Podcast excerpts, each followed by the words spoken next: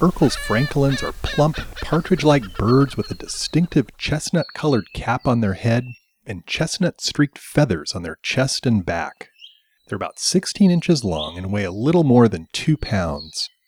Originally from the Ethiopia region of Africa, Hawaii is the only other place in the world they're found in the wild, as they were introduced as a game bird here in the 1950s to 60s. They can be seen on Oahu, Kauai, and the Big Island, where they've become very common, especially in higher elevation grasslands and shrublands. If you hear a loud, laughing cackle, but there's no people around, there's a good chance there's an Erckel's francolin nearby.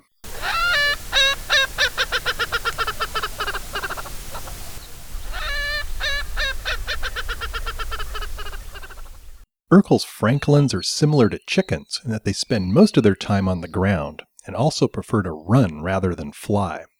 Also, like chickens, the females lay a large clutch of eggs in a nest on the ground, and when the young hatch, they're already covered with feathers and are ready to forage on their own.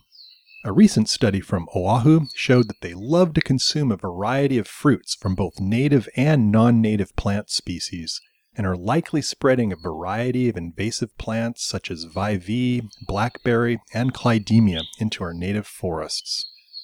For Hawaii Public Radio, this is Patrick Hart from the UH Hilo Department of Biology.